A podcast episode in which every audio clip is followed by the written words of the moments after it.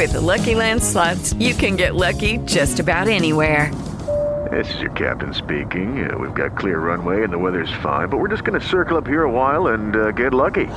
No, no, nothing like that. It's just these cash prizes add up quick. So I suggest you sit back, keep your tray table upright, and start getting lucky. Play for free at LuckyLandSlots.com. Are you feeling lucky? No purchase necessary. Void where prohibited by law. 18 plus terms and conditions apply. See website for details.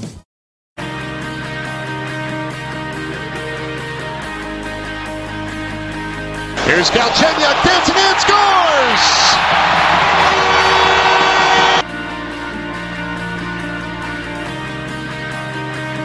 And now it's Gallagher. Gallagher stepping in there, shoots, scores!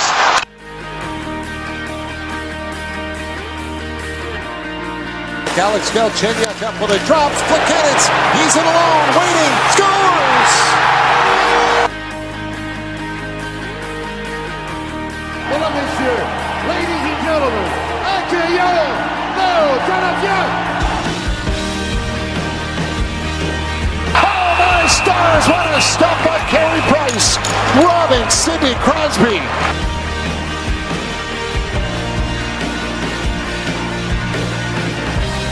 This is the Habs 360 podcast, featured on allhabs.net with your host, Chris G.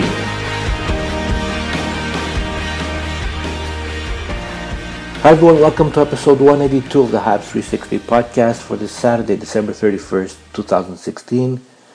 My name is Chris G and you can follow me on Twitter at ChrisG1980. Today's episode is part 2 of our best of episodes as we'll bring you some of the best moments of the season. We're going to replay our interview with Louis Jean from TVA Sport and my discussion with Rick about the Canadiens, how they'll manage during Alex Galchenyuk's and David Desharnais' absence. But first, we're going to start with a discussion that I had on November 19th with John Bartlett, voice of the Canadiens on Rogers Sportsnet. At that time, the Canadiens were on a three-game losing streak. It was the first slump of the season, and I asked John if he saw similarities to last season and if it's time to panic.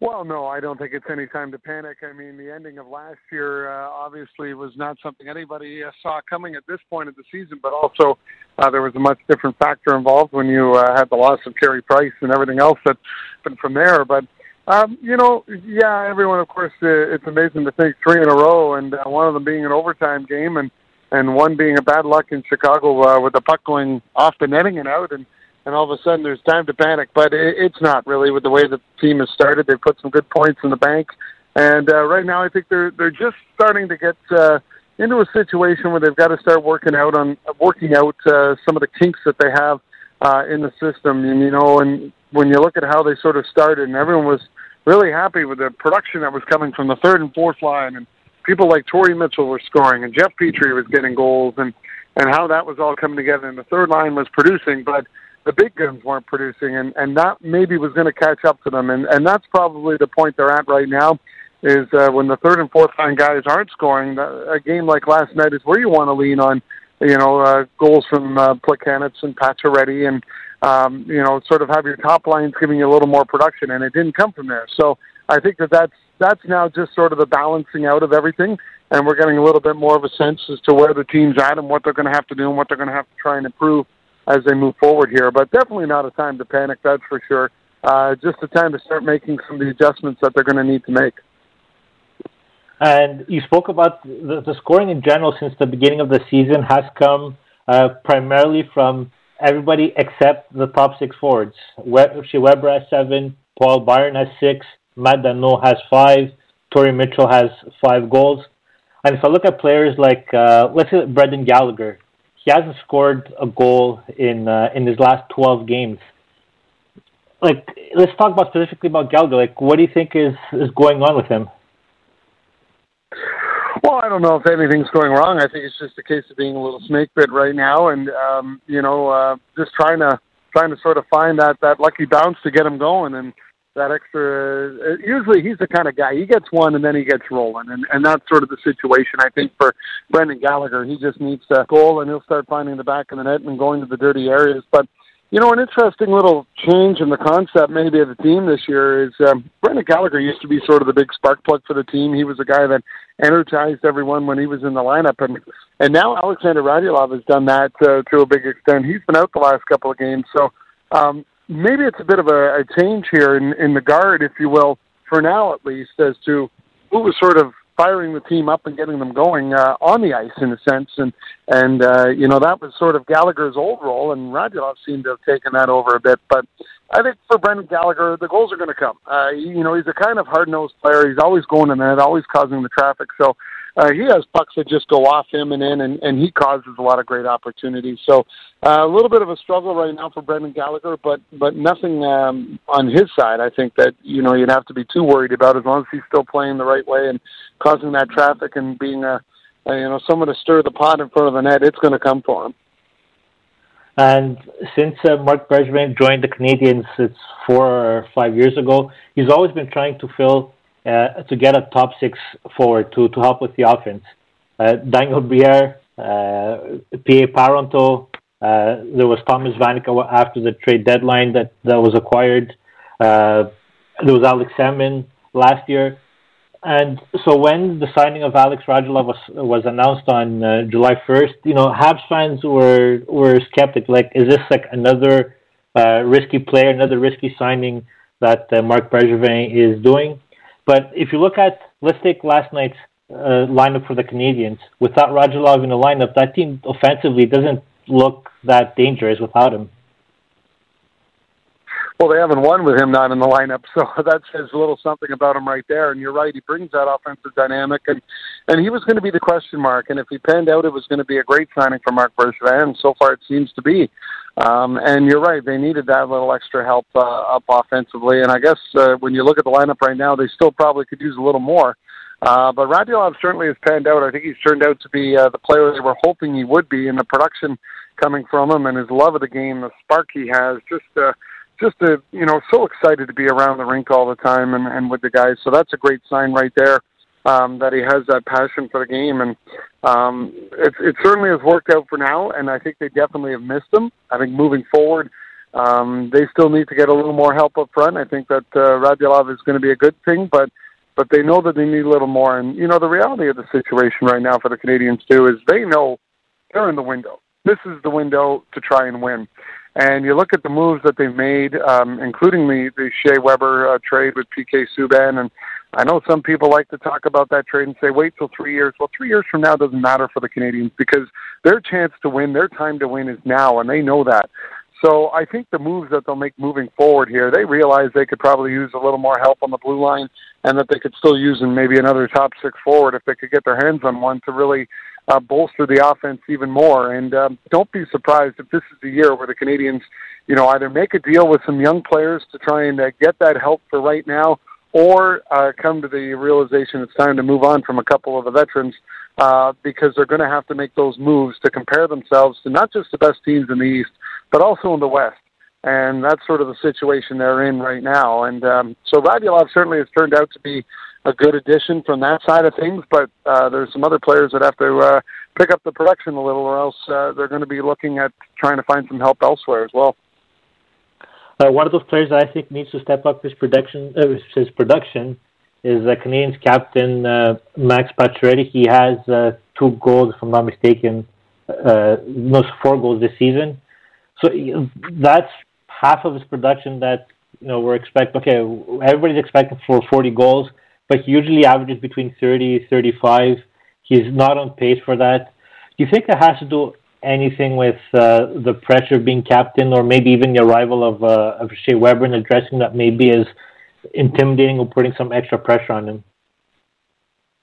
Well, I don't know if it's extra pressure. I think he's probably got enough pressure he puts on himself, and Max sort of carries that weight all the time on his shoulders. And maybe that stems from the World Cup and how it started for Team USA. But um, you know, I think for Max, he's always been a bit of a streaky scorer. So it's it's just sort of he's starting on a downswing maybe this year. And if he gets one, then another one will come, and we'll see how it goes tonight against Toronto. He always seems to have success uh, scoring against the Leafs, so maybe that's what he's been waiting for. But um, uh, you know, I, I think Max just needs to get one or two on the board, and then they'll start coming for him. And Uh, but the one thing about uh, about Pacioretty, and um, this might be the element of his game that'll come just with getting that confidence back, is uh, needs to be a little bit more net presence and driving to the net. Uh, the, the far perimeter shots all the time. He's got a heck of a shot, but I don't know if you want to rely on that all the time as much as maybe you'd like to, you know, try to drive the net, force things a little more. So um, that's one element of his game. I think that they'd like to see a little bit more out of him is is be that kind of power forward. Uh,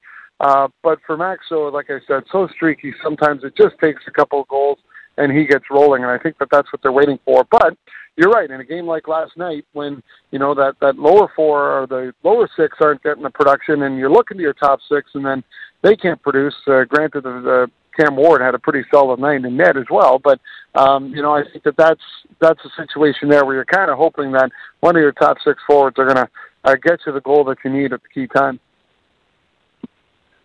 If we uh, look at the defenseman uh, Craig Pateryn, he played about 11 minutes last uh, last night. So uh, at certain uh, uh, several moments during the game, he he was being sat on the bench, and either Shea Weber or another defenseman was taking his his spot.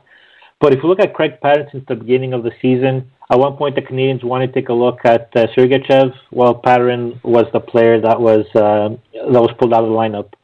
They called up Joel Hanley from uh, St. John's, Craig Pateryn was pulled out of the lineup. Do you think the fact that he's always uh, being in and out of the lineup is affecting his his confidence?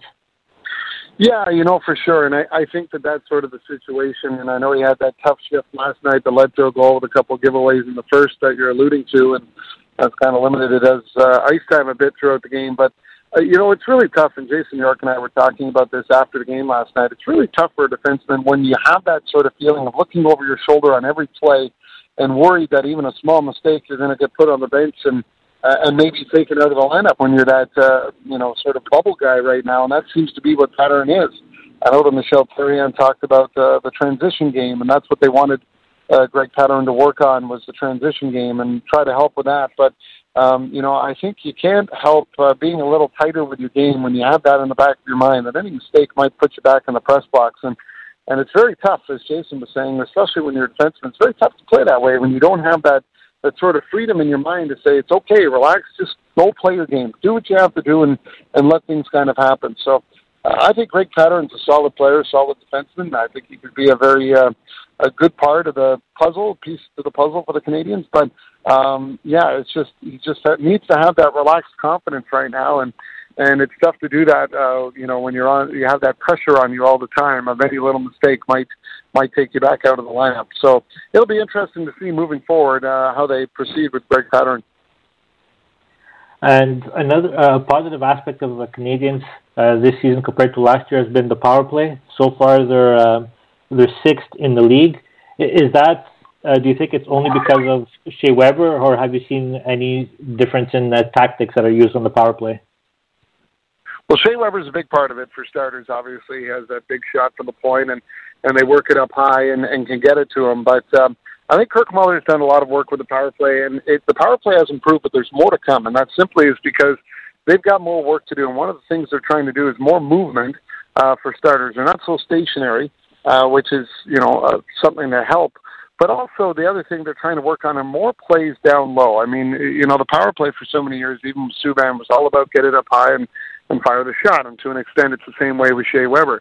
But I think now they're trying to get more movement on it and, and set up more plays down low and create some scoring opportunities that way. And part of that is learning how to be more of a quarterback on the half boards uh, when you're on the power play. And, and that's sort of what they're learning at right now, or learning about, I guess you could say. And the learning curve is still coming along. So the power play has improved, but I think that there's still more to come, and, and you'll you'll see more production out of the power play uh, in the next little while as they continue to work on the ability to create play, uh, plays down low, and that seems to be something Muller's really focused in on right now with the uh, with the special teams unit.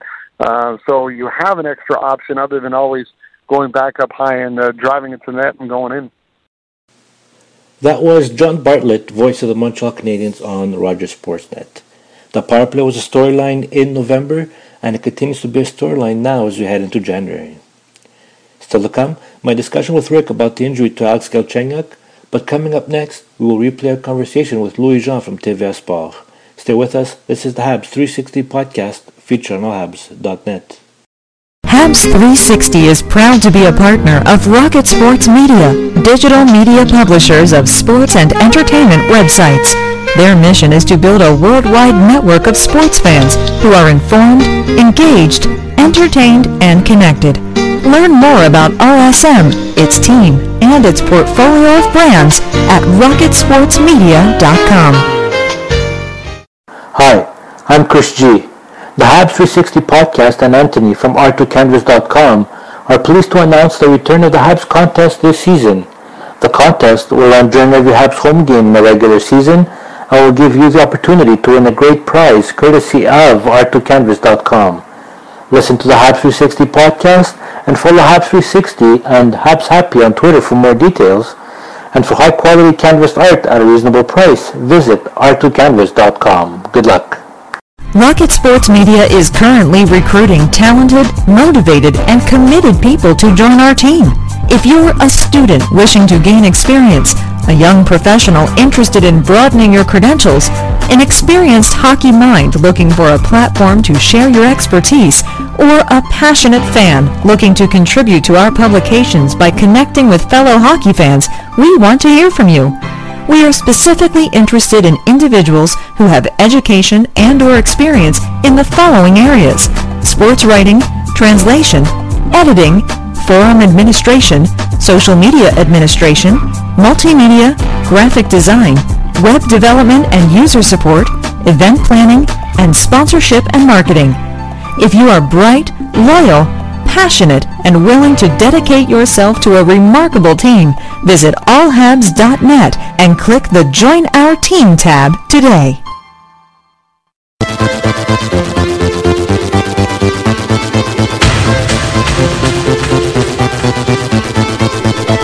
The Habs 360 podcast, featured on allhabs.net Welcome back to episode 182, a special best of episode of the Habs 360 podcast for this Saturday, December 31st, 2016. My name is Chris G. You can find me on Twitter at ChrisG1980. On November 12th, we were joined by Louis Jean, hockey host for TVA Sport, and at the time the Canadiens had a record of 12-1-1. I asked Louis if the Habs are an elite team. Well, I think there's no question they're going to. I think they're yes, they're going to be very, very competitive. They're not going to be as dominant as what we're seeing. I mean, these are ridiculous numbers. The statistics, as you mentioned, I mean, they're pretty much first. They're competing for first in several categories. They've got the best plus minus player. They've got the winningest goaltender right now in the NHL. They've got the best home record. I mean, there's a lot of stuff that's going well for the Montreal Canadiens. Is it realistic that they continue? Uh, like this? Is it realistic that they, you know, continue to just cruise the way they have been so far? No, it's not because it's a marathon. It's 82 games. They've been relatively healthy. They haven't lost anybody impactful, anyways, uh, so far to start the season, and so I think that makes a big difference as well for them. So, I mean, yes, I think they're going to be extremely competitive. I think that when you've got a guy like Carey Price, and I was at the morning skate again uh, this morning, heading, you know, ahead of, of the tilt against the Detroit Red Wings, and they are impressive, and Carey Price is impressive. He just seems like he's, su- you know, in such control in front of the net. I don't know what it would be like for an opposing player to line up and, and know that you're going up against Carey Price. He must be in your head because he is just that good. He is that confident, and he makes that big of a difference. So as long as he's there, as long as they stay relatively healthy, I think what you see is what you get. Maybe not winning at a percentage that they are right now, but I definitely think they're going to continue to be a team, a force to be reckoned with in the Eastern Conference because, uh, you know, Carey Price makes them that much better, and they've got a lot of depth. I mean, you know, Marc Bergevin made some pretty slick moves in, in acquiring a guy like uh, Alexander Radulov and, and holding on to a guy like Paul Byron and, uh, you know, bringing in some, some talent even on the blue line. So um, I really think that, you know, uh, we haven't seen much from from a guy like Andrew Shaw so far, but I get that you know I, to me sometimes the adjustment period varies from from player to player. But I'm quite impressed by what I see from this team. And, and speaking of Andrew Shaw, in in our first segment before you came on, I was talking about how uh, how it seems like Andrew Shaw, since that, uh, to me, coincides with the time where he had that educational talk, as I think what they said with uh, Stéphane Quintal, it seems yeah. since then like we don't we haven't seen much from him in the preseason. even though I wasn't a fan of how he reacted during that fight there in the preseason game against the Capitals, and then there was that slew foot uh, in the season. But since then, yeah. I, I, we haven't seen him. Well, you know what? To me, we haven't seen the real the real Andrew Shaw at all, to be honest. And I don't know. Maybe we'll we'll see him tonight. Maybe that happens when he faces his former team tomorrow in Chicago. Uh, you know, uh, you talk about uh, you know the, the the discussion he had with Stéphane Quintal. Uh, I, I don't. I, you know, to me, to be brutally honest, even before then, I didn't feel that he was, you know, he was, um, you know, having the kind of impact that he should. Uh, but again, I mean, sometimes it's funny. You see guys leave markets where they were comfortable, where they, you know, they, they won, they had success. They come into a situation where all of a sudden, to a certain degree, they're going to be asked to do more than they did before. He comes into Montreal. Everybody's talking about his two Stanley Cups and his championships, and the fact that he was a, a, a pest, but a guy that had an impact with the with the Chicago Blackhawks. And when you look at the talent the Chicago Blackhawks had, you say, well, he must be a heck of a player. He must have tremendous character if he was able to, you know, to have the kind of impact that he had with with Toews and Kane and Panarin and Anisimov and and Keith and Seabrook and Crawford and all those players in Chicago. And so perhaps to a certain degree he's changed things or you know he feels that he needs to play a bit of a different way because he needs to have an impact with the Montreal Canadiens and he needs to do more than he did before and I think that would be a mistake. But again, it's still early in the season, and the good thing is that the Canadiens are winning, and so he can kind of figure it out as things go along here. As long as the Canadians continue to, to win, it shouldn't be an issue. Uh, Phillip Danault has had a great, uh, I think the entire season he's been good, but in particular the last week, and he got promoted to uh, to the third line, and that pushed David Desharnais to uh, to the press box. Yep. Do you think this means that uh, is now the odd man out? Well, he is right now for sure. Um, but I mean, look, eh, how can you bet against a guy like David Desharnais, who, you know, he was never drafted into the NHL, had to fight and claw his way into the league, uh, and and prove himself. All he's done his entire career is prove himself. And look, I mean, is he perfect? No, he's not. Is he as productive as they hoped that he would be? No. Um, but he's a guy to me that has just shown such character and resiliency his entire career that uh, for me, I, I just can't say that it's over, that you need to get rid of him, that you need to trade him, because I think that those attributes that brought him into the NHL and made him get the contract that he has right now and, uh, and, and gave him a measure of success um, are what's going to, you know, what drive him. And so he's not the biggest player. Uh, he's a guy who just doesn't shoot a lot, and and it's I think it's always sort of been the knock on David Desharnais that he sees the ice extremely well. He's made a lot of players around him produce and, and score goals, but he's become predictable because he doesn't shoot. He just doesn't take any shots on net, and so you always know he's looking for the pass instead of looking for take looking at taking a shot and trying to score a goal. And so for me, is he the odd man out? Yeah, he is, and he's going to sit out again tonight against the Detroit Red Wings. But I just think that you know because of the you know all the things that I mentioned before and and the character that he's always had. I mean, to me, you just can't bet against a guy like that. What's going on with Max Pacioretty? He's on the third line. He scored two goals this season. Do you think he's injured? Like, what do you think is going on with him, or is it maybe the pressure of him being captain? What's what do you think is going on?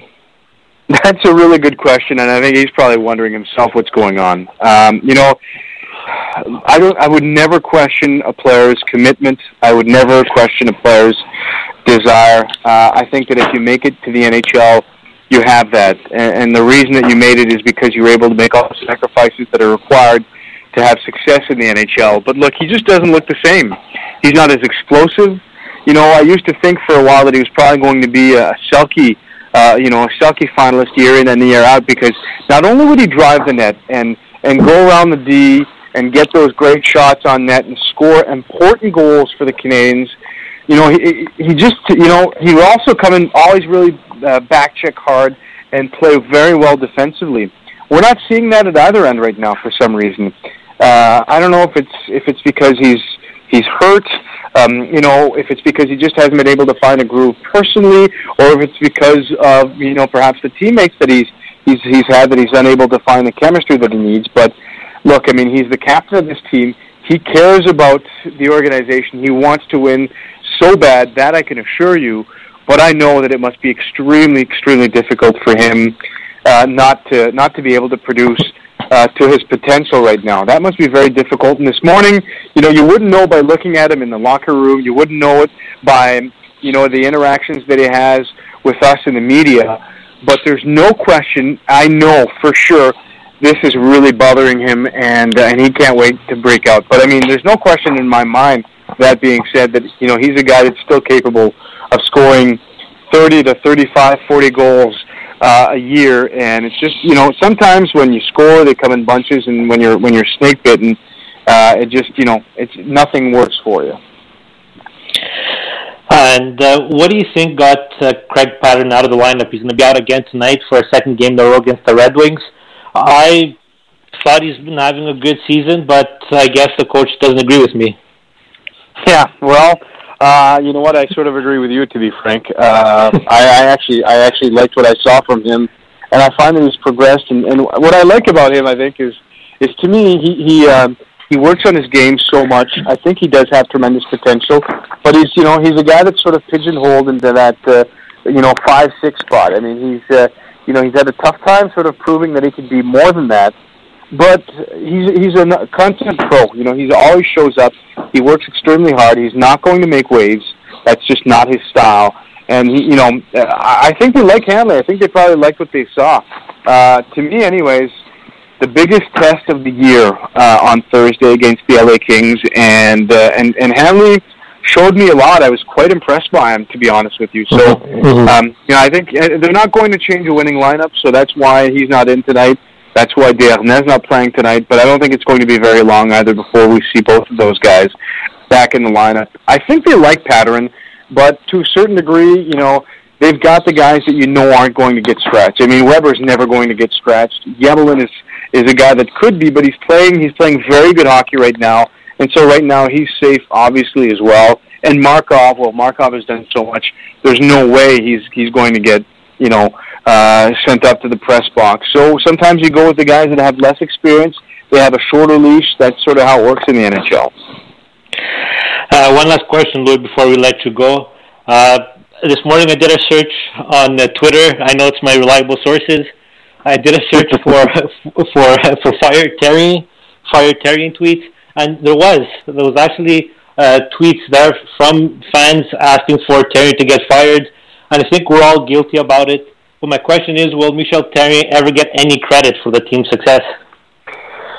Well, he deserves a lot of credit uh, for for the for the success of this team right now, and as does uh, you know a guy like Marc Bergevin. I mean, say what you will. I mean, he he felt last year that uh, you know what happened, the you know the face plant, the debacle, call it what you want. He didn't it didn't sit well with him. He uh, he wasn't happy with the way things went. And so he decided to make changes, and he made significant changes. And when you're trading a superstar like PK Subban, I'm telling you, you're really exposing yourself to criticism. But you got to give him credit for making the moves that he did, and you got to give a guy like Michel Therrien credit as well, because as you mentioned, I mean, you know, there's always there's always going to be haters. Uh, it's like that in Montreal. You're never going to be able to appeal and appease everyone. That's just never going to happen not in a hockey mad market like Montreal. I, I'd be to me, I'd be curious to see, you know, if you were to look at uh, fire Blashill or fire Bob Babcock or fire whoever, whichever other coach in the NHL, I'll bet you you'd probably find some because there's always going to be people and fans that uh, prefer something, you know, uh, other another thing. And so, um, but you're right. I think you bring a really good point because Michel Therrien um, had a tremendous amount of pressure at the beginning of the season. Look, if the Canes didn't get off to the start they did, if they were a 500 team, you there would be tremendous pressure. There would be huge outcry from the fan base that look, uh, you know, trade this guy, trade that guy. The coach is no good. His system is terrible. But look, I mean, it's hard to argue with success, and so I'm happy for a guy who, you know, it took him a while to get back in the NHL but he certainly made the most of it. And what impresses me the most about Michel Therrien is probably the fact that he just seems so comfortable in front of the media. You you you played that rant from the other day. I was there during the, the uh, press conference after practice, and he just seems extremely confident and comfortable in his own shoes. He's comfortable in what he's doing, in the decisions that he's making. Things are going very well. I think he was probably feeling a little stressed after that 10 nothing shellacking against the Columbus Blue Jackets, who wouldn't be. But his team responded. It wasn't necessarily their best game, but they found a way to win. And, uh, you know, they had their best effort of the season to me against the Kings on Thursday. And so give the GM credit, give the coach credit, and give the guys in the room a ton of credit because ultimately they're the ones getting it done. And they know that last year didn't look good on anybody, and they want to make amends. And uh, just for the record, I did a search for Fire Babcock, and I did find some tweets. There we go. that, Just like that across the board.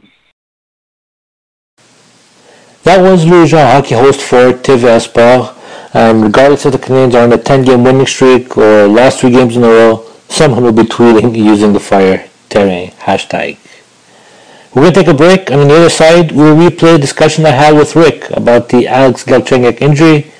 Stay with us. This is the Habs 360 podcast featured on allhabs.net.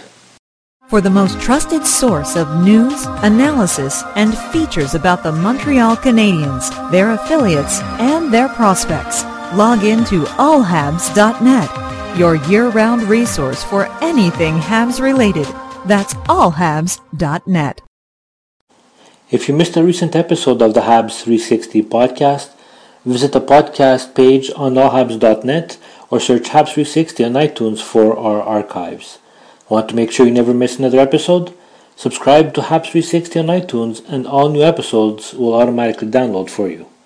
If you're a business owner looking for the perfect platform to reach a targeted audience of customers, Rocket Sports Media is the solution. Our global hockey community provides unmatched social media reach to an attentive demographic of sports and entertainment fans. We can provide visibility to your company, helping you to engage and leverage this prime group of potential clientele.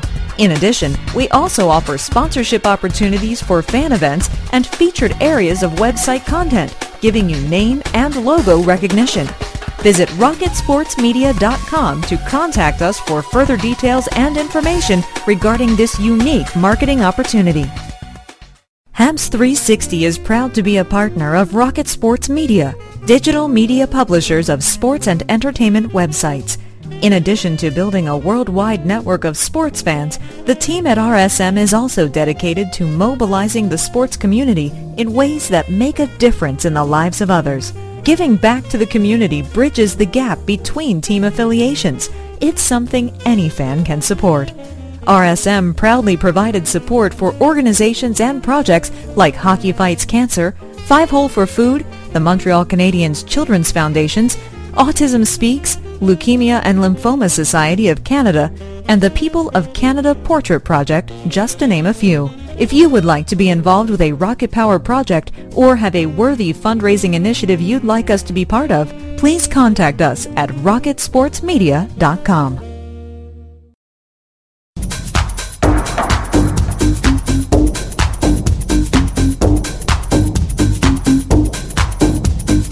This is the Habs 360 podcast, featured on allhabs.net. Welcome back to episode 192, a special best of episode of the Habs 360 podcast for this Saturday, December 31st, 2016. My name is Chris G. You follow me on Twitter at ChrisG1980. In early December, the Canadiens lost Alex Galchenyuk and David Desharnais due to injury for a period of 6 to 8 weeks. On the December 10th episode, I was talking with Rick Stephens, editor-in-chief and owner of the All Habs network of sites, about the impact of these injuries. But first, let's hear Canadiens captain Max Pacioretty talking about the impact of Galchenyuk's injury. I know when uh, a guy like Galchenyuk goes down, we're going to need people to, spe- to step up, especially through the middle. So, um, you know, it's going to be a big challenge, but I think guys are ready to prove that we have the depth in this organization that uh, we feel we have. so Max Pacioretty talking about depth there, you know, he, he can't say the opposite. He can't say that, you know what, we're we're gonna be in trouble now. GM go get us another another player. But he did come out Thursday night with a, a strong game against the New Jersey Devils, a five two win. But Rick, now as we're talking for when it comes to Galchenyuk and Desharnais, at least six weeks, so six to eight weeks. The Canadiens have what it takes internally to survive the next eight weeks, or do you think Marc Bergevin right now needs to go make a trade to uh, try to compensate for the two losses? Uh, you know, I, I would say no to both. Um, that's that's the real difficulty here, and and where you know the reason I I chose the way I did last uh, last segment. Um, it's a terrible time to make a trade. Terrible time. You're going to pay an awful lot um, extra than than Bergevin would have would have had to give a, uh, give up in the summer. It's just an awful time to make a trade, um, and your your options are so much more limited. Um, but do they have, you know, the the um, the players internally to to backfill? Well, maybe they would have, but but um, you know, Mike McCarron has played his his entire season so far in the AHL. Um, after having such a, he was dominant in the in the preseason, from the rookie camp right through to Habs training camp he won the the third line center position, and then he was tossed down to um, the uh, the St. John's Ice Caps, and and it affected him. He you know he um, he was suspended for a couple games. He had an injury for a few games. Um, it's it's really affected his play. He played exceptionally well last night, coming back after missing two games. Um, he got a goal, but he was in on all the goals. He had eight shots on goal last night. He was terrific.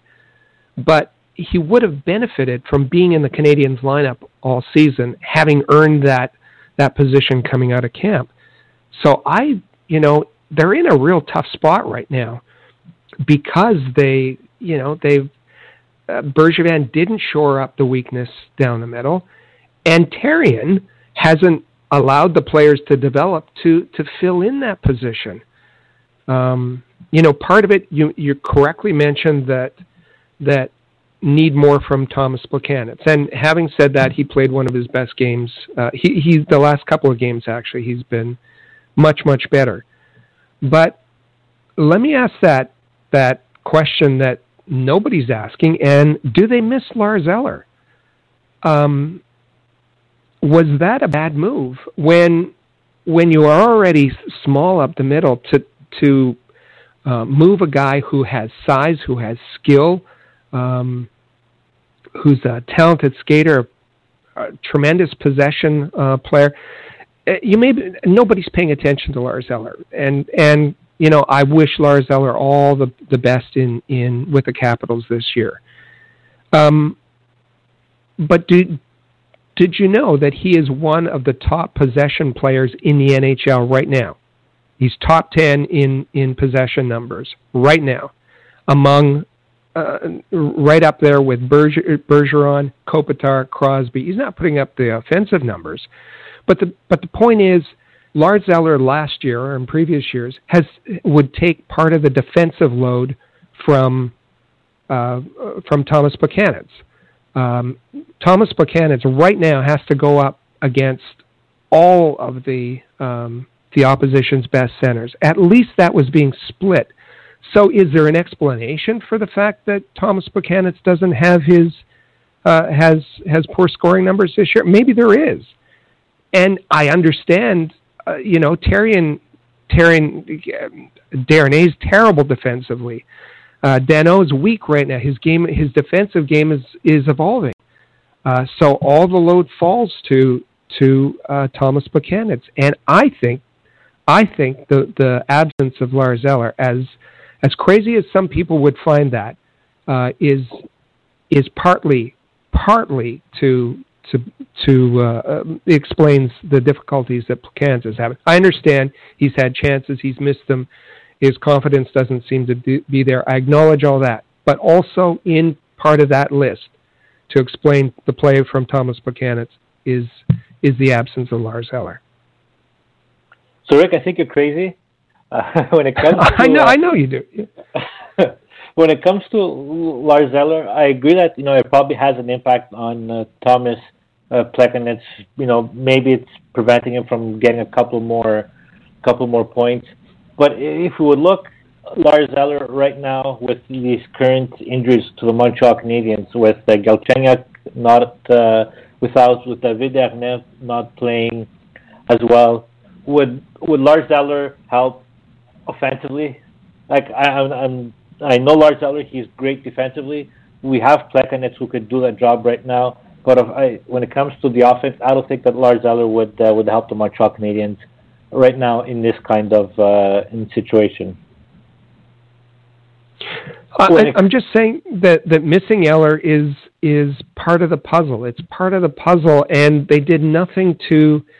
You either go out and get somebody to to fill in there, or you develop. You develop, um, and I'm I'm going to leave Desharnais right off the list. I don't think Desharnais. Yeah, he's going to be missing for for the next six or eight weeks. He's been missing since the beginning of the season. Let's talk about. We've talked about Plekanec's lack of offense. What about Desharnais? He's been pitiful. We talked about last week his his two chip ins, uh, his goals. He has three goals, six assists, nine points. Of his six assists, do you know how many are were primary assists? One. Just one. Again, he's the king of padding his points, the king of secondary assists, the king of happening to being on the ice when other players do good things. He has five secondary assists. He's been terrible this season. And and and again, that's Therrien wanted Desharnais in that third slot, the third center slot, rather than Mike McCarron. I think it was a big mistake, and right now, uh, it's it's going to be tough on McCarron and uh, Danault and and everybody who's asked to fill in, um, given that that that Desharnais was occupying that slot for the first uh, quarter of the season. Uh, I'm not going to dispute uh, David because I, I totally ag- agree that you know his time. We're we're seeing his final moments with the Montreal Canadiens this season. I I would be shocked if he does come back. When it comes to next player, uh, Canadiens acquiring a player to or develop a player to become a next Lars Eller, I think that's what the acquisition of Phil Danault was last season. And even if I remember correctly, I think it was at a post mortem where Marc Bergevin was asked the the fact that uh, Phil Danault was acquired. So it must have been after the draft then that uh, was available because of Danault, and he said yes. So that just shows that that's what Bergevin's intention uh, was with the acquisition of, uh, Phil Danault. And when it comes to Michael McCarron, I agree that if you would have started the season off with the Montreal Canadiens right now, he'd be able to um, to help out more the team, have a bigger impact during the absence of Alex Galchenyuk. But even if he was here from day one of the regular season, like no way, like we would be able to expect him to replace Alex Galchenyuk as a team's uh, number one center either. No, is that no, what the I expectation agree. would be? Okay, so I, yeah, no, no, no, no, no. I'm, I'm not. No, I'm not saying he. No, I'm just saying that it, it helps your your depth. It uh, Plekanec is the only one uh, who can move in and and replace Galchenyuk uh, right now. Um, mm-hmm. And you know, I'd I'd like to see them better use Lehkonen um, in in in a role somehow with Radulov and um, and uh, I, I um, like I say, I, I think it's a puzzle. I think it's a puzzle, and and right now the Canadiens are short some pieces, and that had to do with the way they they planned that they didn't go out and get somebody, or they didn't effectively develop what they had in house. Yeah, so I agree. I think the Canadiens like they they do need a trade, but it's not the time to do it. So I guess I'm saying that no, that uh, I I'm agreeing with Rick indirectly. So that's what I Uh-oh. guess upsetting me right now. Because if they do it right now, they'll have to overpay because they know that the Canadiens are would be desperate. Now we've inside Thursday night game at the Bell Center. There was 20 scouts at the game, so they were saying Uh, members from the media that this is the most that they've seen at the Bell Center that the people even had to stand up. There was representatives from Dallas, Vegas. Okay, Vegas were there for other reasons, of course. The Ducks, Carolina, the Blackhawks, the Devils, Nashville, Tampa Bay, Columbus, Vancouver, Arizona, San Jose, Buffalo, LA, and Calgary. So it's a lot of teams that were in town on Thursday, and I'm sure a lot of them had to do with no, let's go check out the Canadiens in, ca- in case uh, Bergevin gives them uh, a call to uh, for a player or two. And players that will need to step up, you know, uh, Max Pacioretty. We we saw we found out what the reason was that maybe he wasn't playing as well recently is because he had the hairline fracture. And while the last three games, Max Pacioretty has scored three goals. So are we going to see now that he's healed?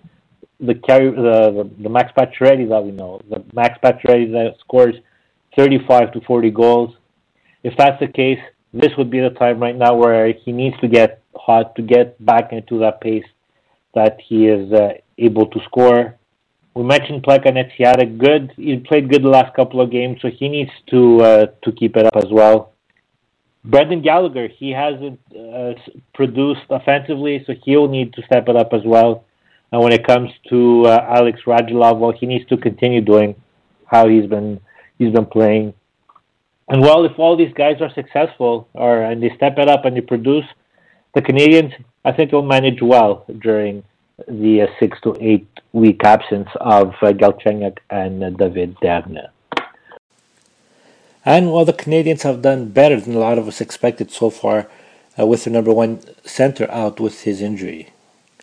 That'll do it for this week's episode of the Habs 360 podcast. Hope you enjoyed some of our best moments that we played in last week's and today's episode. My name is Chris G. You can follow me on Twitter at ChrisG1980. Thank you for listening. Happy New Year and all the best for 2017. We'll be back next Saturday, 2 p.m. Eastern, for a live edition of the Habs 360 podcast. Take care. For the latest news on the Montreal Canadiens, follow us on Twitter at Habs360 and visit allhabs.net.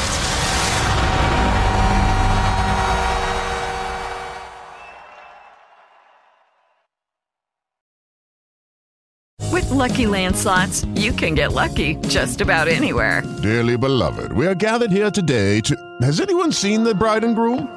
Sorry, sorry, we're here. We were getting lucky in the limo and we lost track of time. No, Lucky Land Casino, with cash prizes that add up quicker than a guest registry. In that case, I pronounce you lucky. Play for free at LuckyLandSlots.com. Daily bonuses are waiting. No purchase necessary. Void where prohibited by law. 18 plus. Terms and conditions apply. See website for details.